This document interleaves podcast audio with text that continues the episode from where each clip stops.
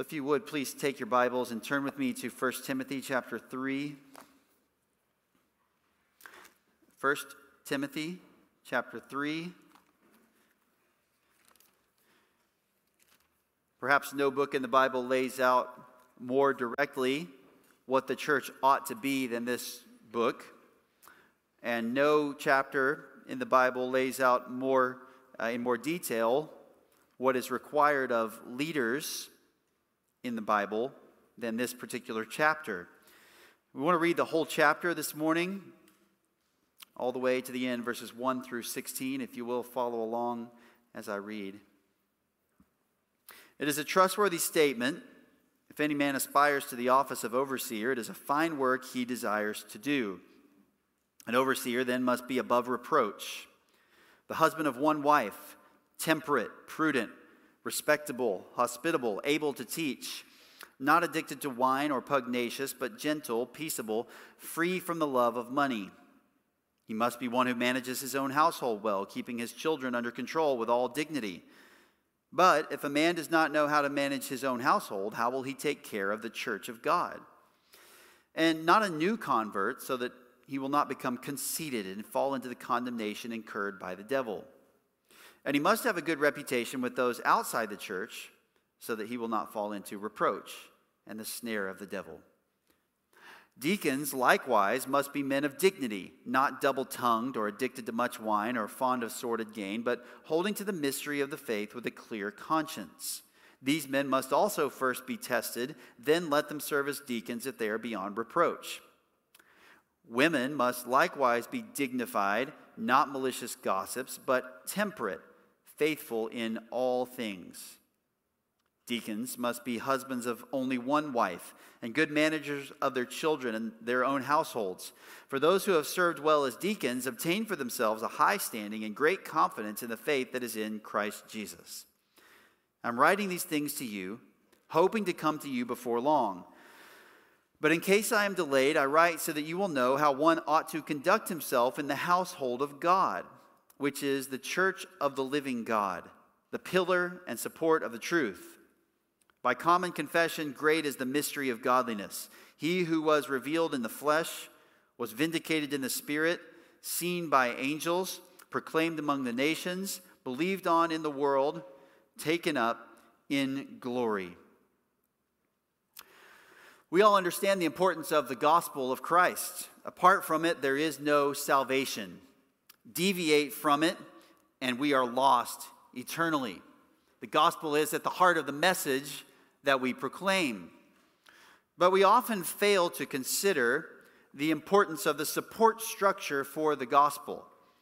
we've talked about this idea of the church and its relationship to the gospel and how vital it is for the church to do things God's way in the past couple of months as we've considered the subject of your ministry in the church, a philosophy of ministry, looking at what it means to approach ministry biblically. But the last thing that the Apostle Paul addresses before he makes the point of the importance of the church in light of the gospel has to do with the leadership and the qualifications of leadership in the church. Paul says here in verses 14 and 15 there's a way you ought to conduct yourself in the church because of the greatness of the gospel message. And he sees it as so important for the way that the church ought to operate that leaders would exist and be qualified that he lays out an entire chapter, at least in the way that we have it divided, detailing what a person needs to be in order to actually be qualified for the role. This implies the importance of having leaders in the church, but it also implies the importance of having qualified leaders in the church.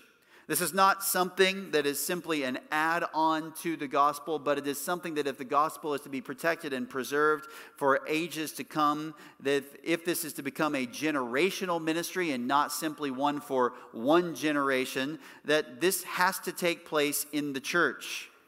There must be leadership, there must be qualified leadership.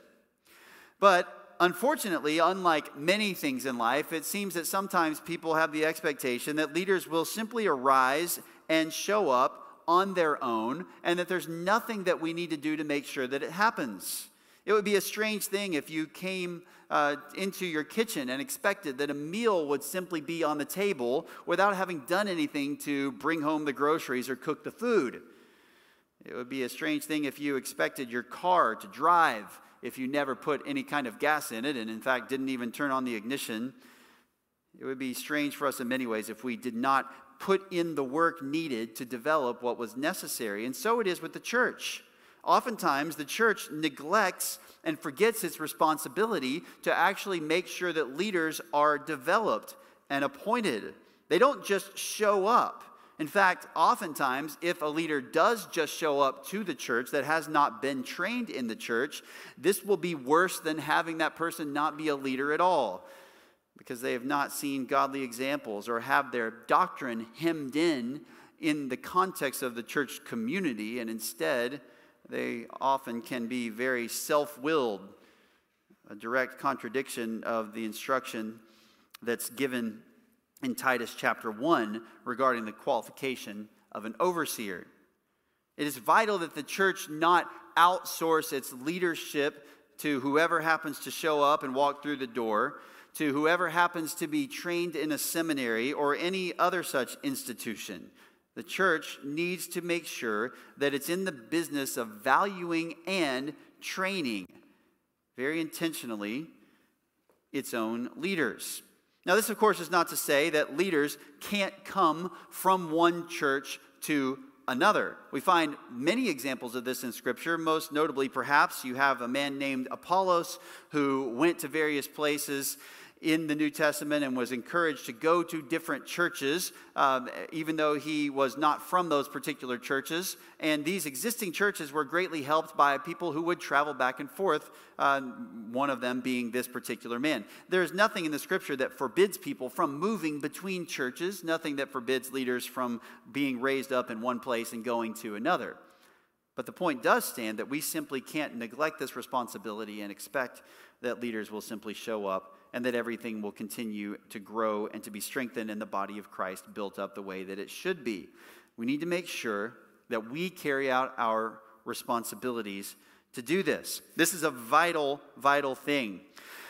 And we want to talk about this idea of developing leaders uh, toward the latter part of our time this morning. Uh, what I want to do in the first part is to pick up where we left off last time and just to lay out a little bit more about what biblical leadership actually looks like and who it is that is in those positions. Um, just by way of review, last time we looked at the principles of biblical leadership. Principles of biblical leadership. Um, first and foremost, the benefits that come from faithful leaders, and of course, the drawbacks that can come from leaders who are not faithful. How faithful leaders protect us, they watch over us, they give us godly examples, they help us to be uh, looked out for when we, are, when we are tempted to follow false doctrine. They show us what Christianity looks like. These people make decisions when they need to be made. There are benefits that come from having faithful leaders, and so it's important for leaders to be godly and to be faithful. Uh, we looked as well at some of the activities and the attributes of faithful leaders. And so, if you'd like to know more about that, you can go back and listen last week. We also then began to look at the people in biblical leadership. Uh, starting with the officers of the church, and considered, first of all, this office that's described here in verses 1 through 7 of 1 Timothy 3, namely the office of overseer, or what is also known as the office of pastor or the office of elder.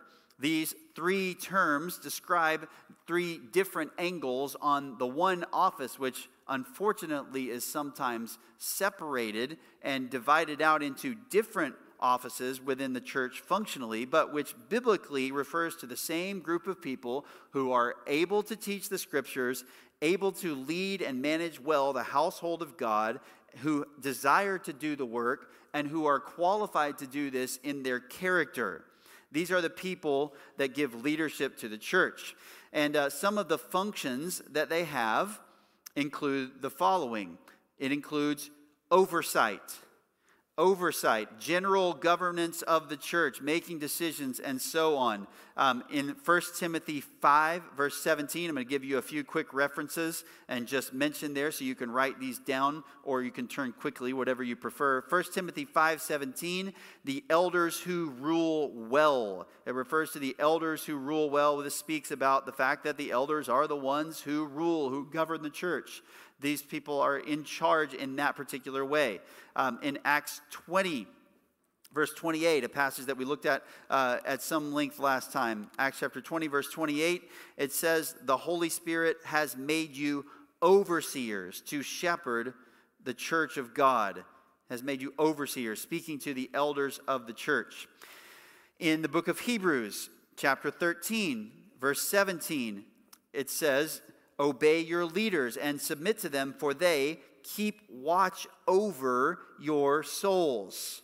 They keep watch over your souls. Again, they give oversight to the flock. And then in 1 Peter chapter 5 and verse 2, it says, Shepherd the flock of God among you, exercising oversight, not under compulsion, but voluntarily. Exercising oversight.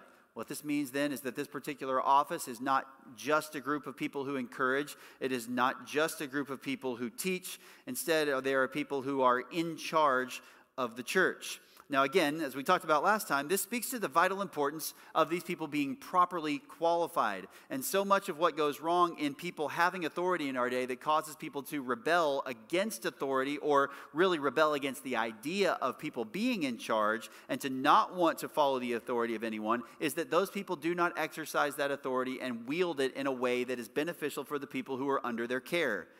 They use leadership for their own interests rather than for the interests of the people that they are over. They are not servant leaders, they are leaders who are lording it over those allotted to their charge. They're not they're not in the position to serve the people that they care for. They are in the position to use people for their own good. And while there is authority that's involved in either case, the attitude with which one exercises that authority makes an enormous difference. So there is oversight that is given. This kind of authority is given to the leaders, and they are supposed to watch over and make sure that everything is fine. Related to this is the idea of shepherding. Shepherding. Again, Acts chapter 20, they are supposed to shepherd the flock of God. Acts 20, verse 28. And the same thing here in 1 Peter 5 2 shepherd the flock of God among you. Uh, when you think about the picture of a shepherd. This, of course, is the kind of thing that includes caring deeply for each particular sheep in the flock. We read about Jesus' account in Luke 15 in the parable of uh, the parable of the prodigal son how even though there were 99 sheep who were fine, there is the one sheep who he goes after. And there is more joy rejoicing over the one who comes back than there was over the 99 who didn't leave. Now, granted, the parable is directly itself about repentance, but it speaks to the fact that God cares about people individually and that we don't, when it comes to ministry and leadership, simply say that it doesn't matter who stays, who goes, who's doing well, who's not, as long as the general trend is that we're getting bigger. That's the way sometimes that quote unquote ministry goes. All you're, you're concerned about is the size and the growth in that sense of numbers. Someone who is a godly leader cares about people, individual people. The Apostle Paul says in First, uh, 2 Corinthians chapter 10, who is weak, excuse me, chapter 11, who is weak without my being weak? Who is led into sin without what? My intense concern. My intense concern. He spoke of the daily concern that he had for all the churches. This was a man who modeled what it meant to care deeply about people to care about every person in the church, to care about every church that he had served at and helped to establish. In Galatians chapter 4, we find a similar heart as well. And he says this in um, verse 19 My children, with whom I am again in labor until Christ is formed in you.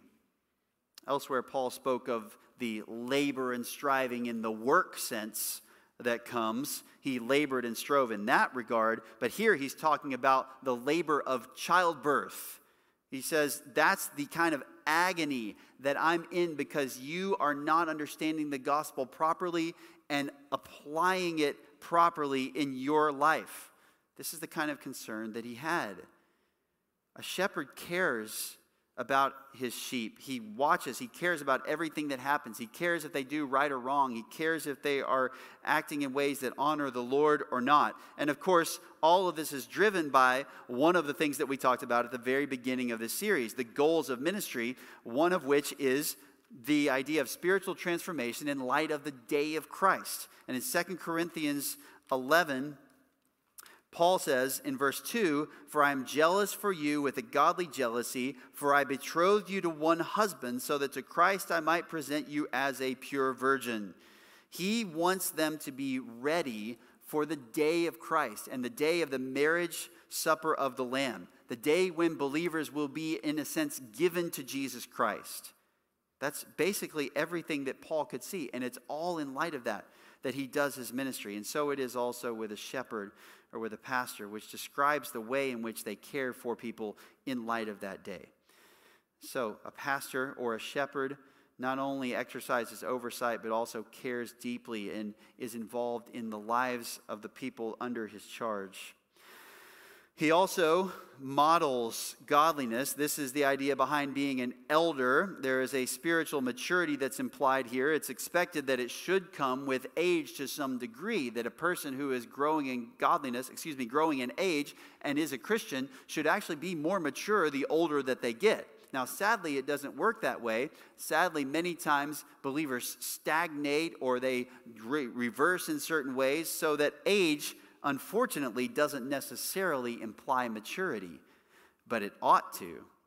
And therefore, those who are elders ought to be able to set an example, to model for the congregation what godliness looks like. Again, I mentioned last time Hebrews 13 7, where it says to imitate the faith of those who led you and those who spoke the word of God to you. There is a component of modeling to this leadership. And then, of course, fourthly, in addition to exercising oversight, shepherding, modeling, there is something that goes along with really all of this, which is teaching. Teaching the Word of God. It is not just enough to administer, it's not just enough to live a godly life, it's not just enough to care for people, but the distinct component that qualifies someone to be able to do this effectively in the church is that they are able to teach. Teaching. 1 Timothy 3 2 says a man must be able to teach. Titus 1 9 says he must be able to exhort in sound doctrine and to refute those who contradict. Such a person must be able to teach so that he can protect from false doctrine, so that he can build up the body. Ephesians 4:12 says that pastors and teachers are given to equip the saints for ministry. So if the body is going to function properly, to be protected from error, to grow in grace, to be equipped to serve one another, then they need to be able to teach. So these are the things that an elder, an overseer, is going to be doing. And you can see, hopefully, the value of having people who are able to do that. It is vital to the life and growth and safety and protection of the church to have people who are doing this. And so we ought to care deeply that such people exist in our church. And we'll talk again shortly about what we can do to bring that about. There is another office, though, that's spoken of in 1 Timothy chapter 3. It is the office of deacons. You can look there again, the office of deacons. There is not much said in the Bible about this office, and yet there is enough to set a precedent for the benefit and the importance of it. It is only spoken of actually as an office twice by name. The word servant, or what is transliterated as deacon, diakonos, uh, is used many times in the New Testament, but it's only used twice in the sense of the office of deacon in an obvious way. Philippians chapter 1, verse 1 is one of those where it speaks to the overseers and deacons. And then here in 1 Timothy 3 8, um, probably by virtue of the fact that it's spoken of in the plural in both cases, this indicates that there can and probably should be more than one of them, although this doesn't seem to be as clearly required as, in, uh, as it does with elders. Not only that, but many churches in the New Testament, there is no mention of deacons at all. And it's interesting that it shows up in churches that are a little bit more mature, not because deacons have to wait until a church has been established for some time, but it does seem that when a church is maturing and is mature, that it will probably and should probably have some deacons. Now, the qualifications for such people is found here in 1 Timothy 3. And as you can see, character is the emphasis. Over and over again, they must be men of dignity, not double tongued, nor addicted to wine, or fond of sordid gain, but holding to the mystery of the faith with a clear conscience. If you look in verse 12 as well, they must be husbands of only one wife and good managers of their children and their own households. So the character emphasis for them is large. Um, you'll notice here as well that there is something on uh, in verse 10 about either, or excuse me, verse 11, about w- either women, depending on your translation, or wives.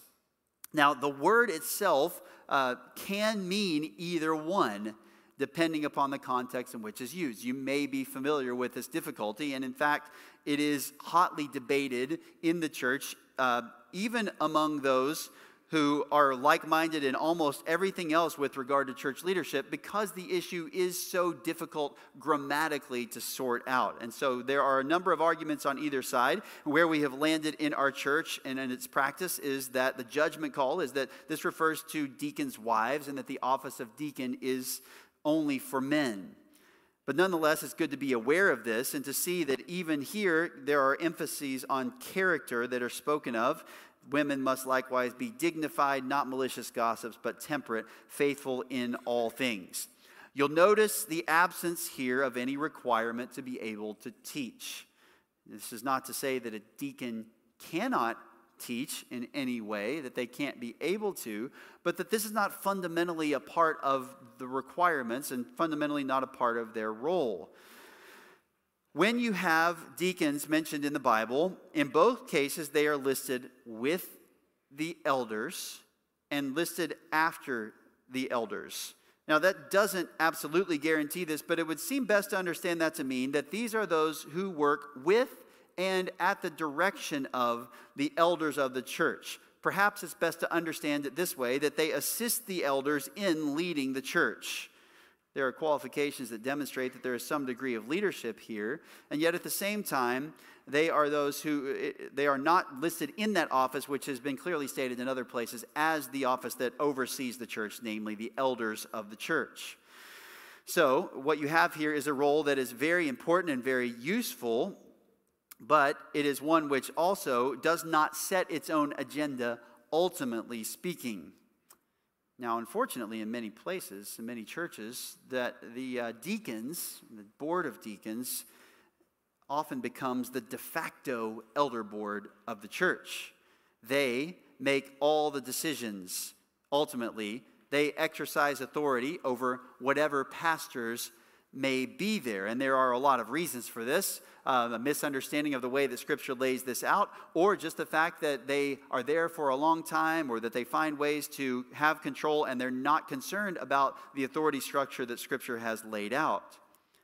But when deacon ministry is practiced biblically, deacons view themselves as leaders who operate in support of the elders of the church, even though the elders may give them great latitude about how to minister. Now, you might look at this office and say, well, if they're not teaching and they're not in charge, then, and it's just a servant role anyway, then I don't really need to worry about whether I or anybody else would be in this office. I mean, isn't it just kind of a recognition of what you're already doing? Well, in some sense, it is a recognition of what you're already doing, but there are a few reasons why this is not the case and why it's important to have this office and why it's important that people should be concerned about perhaps trying to become someone who holds this office. First of all, God actually appointed an office. It's here, and He did so for a reason. So, evidently, God thinks that there is some distinction between simply serving and actually holding the office of deacon. So, we need to take that into account above and beyond anything. Um, also, the office of deacon will bestow upon someone a certain kind of authority. They are being in this position of an office of deacon, and there is some degree of authority that is there. Now, the way that that's carried out and what that authority looks like is going to vary from situation to situation, but this gives someone a little bit more of an ability to operate and say, I am operating in this particular position. The elders of the church have delegated this responsibility or this degree of authority to me, and you, when you are following my leadership, so long as I don't contradict that, you are actually submitting to the leadership of the church in this way. So it's not simply someone who is a good example of serving, but this is someone who is being appointed to a role, to an office, which carries some real degree of authority in the church. So this clarifies who do we listen to? Who directs ministry? And this is why this is here. Um, another reason why we need to pay close attention to this and actually care about whether we uh, enter into this office of deacon or not is that these qualifications force us to reckon with the character matters that may keep us from serving faithfully. Um, we may fail to pursue the office of deacon, yet still desire to serve, and this can allow us to hold on to certain character flaws that we think, well, this keeps us out of being a deacon, but these character flaws won't just go away because we're serving outside of this role. And these can hinder our ministry. We need to really grapple with these things. If we think there's something that prevents us from being in a biblical office, be it deacon or elder, and we are otherwise qualified or desirous to do that, then we should look at that and say, you know, why is it that I'm not qualified for this? And what do I need to do about this? Because aside from the ability of being able to teach, all of these are things that we should all aspire to as Christians. To be the kind of person that this could be said about us in our character, that we are these things and we do these things. If you um, want to have a particular career and you can't get into a, the kind of education program that would be required for that, you can't pass the competency exam, for example, and you say, well, you know, I can't pass that, but I'm just going to go learn on my own the stuff that the school teaches. Well, a lot of times there's a reason why they make you, you take the exam up front, isn't there? So that you actually can enter being able to learn. You have the baseline. And you can say, I'm going to go learn all these things, but you won't be able to go and grasp them and understand them until you have these core competencies. Well, the same thing is true about elder and deacon qualifications. You can say, I want to serve in this way, I just don't want to hold the office. Well, you're not going to be able to do as good of a job in that case in actually serving in those ways until you actually get yourself in a position where you would be qualified for the office. And so it ought to be, if at all possible, the desire of every single man in the church that he would be at least deacon qualified to be able to have the kind of character where you could be entrusted with something in this way. Now, it may be that this doesn't turn out to be the best fit or the giftedness or that this doesn't fit with the role that is needed in the church. It may be that you may not have time to hold to particular responsibilities, but you ought to say, if my character is not here, I want to get here. I want to be there because this is the kind of character that godly men should aspire to, regardless of this. So, that's another reason why we should care about the office. There is one more as well, which is there is a reward for doing this. Verse 13 Those who observed well as deacons obtained for themselves a high standing and great confidence in the faith that is in Christ Jesus. If you say, well, that sounds a little bit self serving, why would I serve in order to get that? Well, the Apostle Paul felt like it was appropriate to motivate us with this reward and he, of course, was against pride in all its forms. So if we think that this is proud, then we need to revisit that. We ought to love this type of assurance that would come, great confidence in the faith that's in Christ Jesus. If we are a deacon and serve well in that role. And so, if this all sounds like something you want, I would love to be able to have that kind of confidence, then why not pursue this? Why not become the kind of person who could take these things on? And why not do what's necessary to bring that about? Now, there is something in addition to these roles, these of elders and deacons, that it may be uh, that the church has other various types of leadership or uh, things that are necessary to do that would come under the authority of one or both of these particular offices. And I just want to briefly mention then others in leadership roles others in leadership roles. There may be, uh, there may be people who lead a small group, people who teach in various kinds, uh, kinds of ways, various ministry leaders who give direction and carry responsibility in certain forms. And so, just because these are the two offices doesn't mean that in some way or another there will not be leadership that comes underneath them and that serves alongside of them as well. Uh, so I just want to mention these things to say that we all should be, even if this is not an office holder leadership per se, that if you are leading a Bible study of some kind, that if you're leading a discipleship group of some kind, or if you're simply, uh, you are simply helping someone as a counselor in the church, that whatever the role might be, that you ought to aspire to have godly character and you ought to be encouraged to take on leadership responsibility where it means that you can benefit other people by exercising that. So there are others in leadership roles of various kinds that come about, and we want also to recognize that those things do help and benefit the church. So we ought to want people to be qualified to fill those roles as well. Now, then, if this kind of leadership is needed, what can we do to be involved in making that happen. I want to consider next the pursuit of biblical leadership. The pursuit of biblical leadership. And this is both on the individual level and the pursuit of this as a church, the church pursuing biblical leadership, the possession of it, the maintenance of it, the development of it, the pursuit of biblical leadership. I want to just first consider why we would do this. Why pursue leadership? And the importance of godly leaders. And I just want to make sure that you recognize how important this is to what we're doing. This kind of ministry that we've been talking about for weeks as a church needs to have people leading it who understand this, who are qualified to do this, who desire to do this. Leadership is essential in this way. The Lord appointed leaders throughout Scripture and who would lead in the way that He wanted. What did He do in Israel? What kind of person was He seeking after when He appointed the king? Well, of course, he appointed King Saul, but Saul didn't care about what God said. He ultimately only cared about his own desires. So he brought in King David and he said that he was seeking a man, what? After God's own heart. This is the kind of ruler that he wanted. And whenever a good king died and his son after him didn't follow the Lord with the same faithfulness, horrible things happened in Israel. And so having godly leaders and a line of godly leaders that lasts is essential. Christ came to earth and chose specific men to be with him, to learn from him all day, every day, so that they would uh, have what they needed to know and to the example that they needed to be able to lead his people after their departure. And then these men, the apostles, themselves determined that they needed to appoint other people to guard the truth that had been entrusted to them as well. So the apostles started churches and they made sure that there were elders in place. Acts 14 23, we read last week that they appointed elders in every church that they had founded. So, this was the constant practice of Paul and his co workers, the other apostles, to set up and establish qualified elders.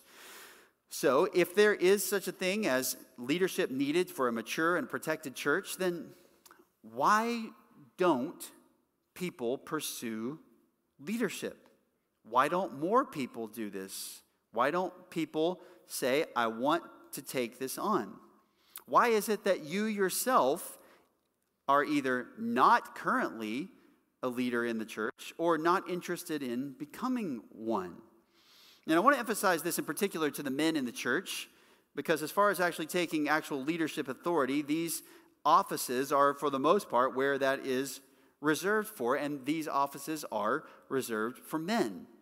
So let's think about the question why aren't you a leader? And why might you not attempt to become one? There may be some reasons why you don't pursue leadership or haven't, or why people don't pursue leadership. First of all, it might never occur to you that you should do it. You just never think about that. You're not a natural leader, you're not a leader in any other sphere of life, and you just don't really think of yourself in those terms. This is not who I am. I'm just I just do what I'm supposed to do and I go along with that. Um, you might also simply think about church leadership in particular as vocational. That's just for pastors. That's what people do when they're going to do that for their job. Now, hopefully, the fact that uh, we have, for the most part, non vocational leadership, including even among our elders, will help you to see and get a picture for the fact that this is not the way that it has to be. You don't have to do this for your job in order to be a leader in the church. But nonetheless, this is why sometimes people don't think about it.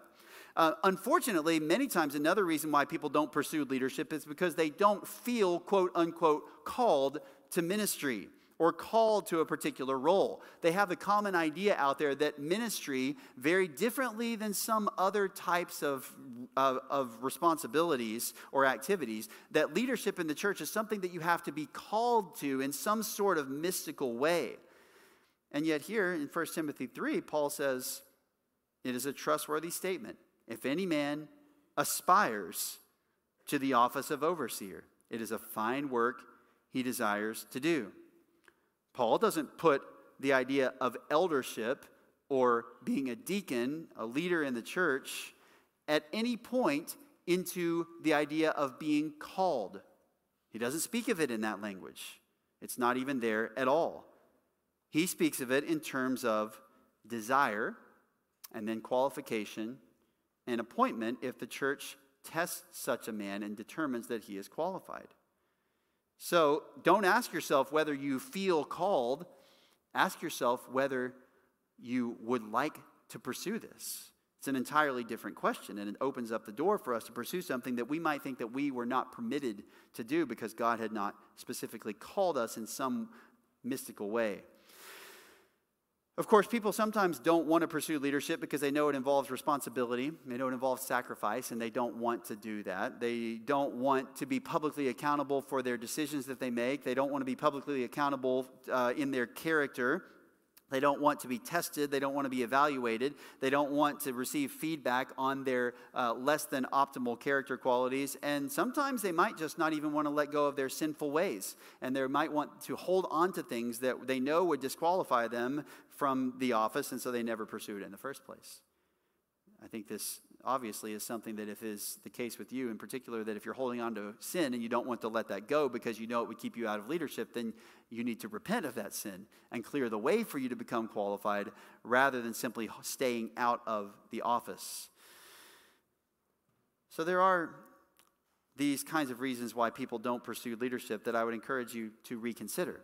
Now there are of course some bad reasons for people to pursue leadership that are good for people to consider and make sure that you're not going into it for any of these reasons. Um, for example, in James 3:14, we are warned against selfish ambition. Selfish ambition. If you have bitter jealousy and selfish ambition in your heart, don't be arrogant and so lie against the truth. There are people who want to teach in the church because they want to gain a larger role and a larger reputation. They want something for themselves. Paul warns against this in Philippians 1:17 when he says that there are some who preach Christ out of selfish ambition. And there he doesn't even argue with the message that they're preaching. The, he assumes they're preaching that correctly, but he says they're doing it for the wrong reasons. They're trying to cause me distress in my imprisonment. It is possible to preach an accurate message and yet to do so out of selfish ambition, and we should beware of this. Um, we also read in 3 John 9 about a man named Diotrephes. What do you know about him? Diotrephes, it says, John says this, loves to be first among them. I wrote something to the church, but Diotrephes, who loves to be first among them, does not accept what we say. This is a love of power, a love of control. People often want to be in leadership because they want things to be done their way. They want to be able to get what they want, and so they try to get in the position of leadership. A love of power. There's also selfish gain. Selfish gain. 1 Peter 5 2 warns against this and says that someone who is to shepherd the flock of God is to do so not for sordid gain, but with eagerness, meaning you're not doing it for what you can get out of it. We are warned in 1 Timothy 6 about seeing godliness as a means of gain. That is, being godly, or even more than that, just practicing the Christian religion in some form or another, or leading the Christian religion in some form or another, as a way to get something out of it, a way to get stuff, a way to get blessed. This, of course, is very popular today, is it not? Prosperity gospel and so on, but this is not limited to people who explicitly teach a prosperity gospel. This can happen to people who see that they can get something out of leading God's people that's for themselves rather than doing it for the sake of the flock. Wrong reasons to pursue leadership would include pride, wanting to have a reputation, wanting people to think well of you, or, as I mentioned earlier, that you feel called. You don't have a desire, you just kind of feel obligated which Peter specifically warns against here in 1 Peter 5 2, exercising oversight not under compulsion, but voluntarily. You have to want to do it, not feel compelled to do it externally or in some other way. If you don't want to do it, you should not be doing it. But maybe you should change your desire to want to do it if you understand it properly. And then, of course, there are those, unfortunately, that the church gets stuck with who are not good at anything else, so they just come to be in ministry by virtue of process of elimination. And say, Well, I couldn't do anything else, so I just decided I'd become a pastor. And of course, we know that God's people deserve much better than this. If you can't do anything else and you think that ministry might be for you, then perhaps you should learn how to do some other things and you definitely should not jump into vocational ministry. But I do want to be careful on all of this. You hear these wrong reasons. I know many of you feel these things in your soul, and you say, I, I because you care about the scripture. You care about not doing something for the wrong reasons. And this is commendable. I think this is the spirit of, of most people here in our church that you don't want to pursue things out of pride or wrong motivations or things like that. But I do want to caution you that it can be the fear of being ungodly in your pursuit of leadership that can cause you to swing the pendulum too far the other way and not even consider pursuing it. You're so worried about doing it for the wrong reasons that you don't even consider whether you should do it at all. You just say, Well, I'm proud sometimes, or sometimes I seek my own interests, or sometimes I'm a little selfish. So, you know, I just don't even want to mess with adding leadership to that mix. We all have a stewardship from God to exercise our giftedness that He has given to us. And if you have the potential to do this and you're just kind of worried that you might mess up, it might be better to continue to pursue this under the leadership of the current leaders and to make sure you eliminate and watch those motives than it would be to just sit out of the game. We need people in our church who can take on the mantle of leadership responsibilities, and this isn't going to change and stop over time. And so we need godly people and godly men in particular who can be entrusted with this responsibility of leadership. And I need you to consider why you might not be part of that. You say, well, it sounds good. I might reconsider this. How can I do that? Well, let me first speak to those who would become godly leaders. And then I want to speak to people who may not end up having leadership aspirations. How to become a godly leader. What is involved? I'm going to give you a little bit of a bullet point list. First of all, faithfulness. Faithfulness. 2 Timothy 2 2, the things which you've heard from me in the presence of many witnesses, and trust these to faithful men who will be able to teach others also. This is the baseline. You must be faithful in your discharge of Christian responsibilities. This means that you pursue godliness, it means that you carry out things the way that they're supposed to be done. You are a faithful steward, as 1 Corinthians 4 says in verses 1 and 2. You need to build character. Build character. You need to become a leader who is qualified, a person who is qualified according to the things that are listed in 1 Timothy 3, Titus 1, 1 Peter 5. One way to do this that is not always done is to seek feedback early and often from those who lead your church. Find out where they think that you fall short of being the kind of person who could be a leader. And they may not get that perfect, but they will be able to tell you and just be clear up front with that kind of thing. Build character. Um, again, avoid selfish ambition. Avoid selfish ambition. Don't seek to serve for your own glory. If you are doing things and you serve in ways that may not be known, don't broadcast it. Don't try to make sure that everybody knows what you're doing. Serve when there's nothing in it for you and no recognition and no direct reward. Cultivate a fear of God. Cultivate a fear of God. Make sure that you're concerned with what He thinks about what you're doing. And this will prevent you from mistreating and abusing people under your care. Get busy serving other people. Get involved in the lives of other people. Minister to them personally. Get to know them. Pray for them. Disciple them. Counsel them. Be involved with people. This is what ministry is about practice the one another's. We'll talk about the one another's in a few weeks as far as its relationship to ministry, but practice the one another's in the Bible. Be this kind of a person in the church who does these things, and then grow in your knowledge of the Word of God. In other words, if you're going to summarize this in three points grow in godliness, minister to others, and learn the Bible better. Grow in godliness, minister to others, and learn the Bible better. This will equip you and get you in the practice of being the kind of person who can serve other people in leadership. So we need people who will pursue this, but we also need the support structure of the local church. You might be saying, I have no desire to do this. I'm never going to do this. I can't be qualified. I don't have the time. Um, I'm not really in a position to do this. And you know what? That's okay. But we all need to be involved in this. So, how can we do our part if we're not in leadership or if we're not pursuing leadership? What can we do? Well, a few practical ideas. First of all, pray for leaders to be raised up. Pray for them to be raised up. Matthew 9:38, Jesus says, "Pray for the Lord of the harvest to send out workers for the harvest." We can not only pray for evangelists to go out, but certainly for anyone who would be a leader in the church. Pray that you will have them. Secondly, teach others the Bible. Teach others the Bible. 2 Timothy 3:15 From childhood you have known the sacred writings this brought about not only salvation for Timothy ultimately, but also his ability to minister well to other people because he knew the Bible from the time he was a little kid.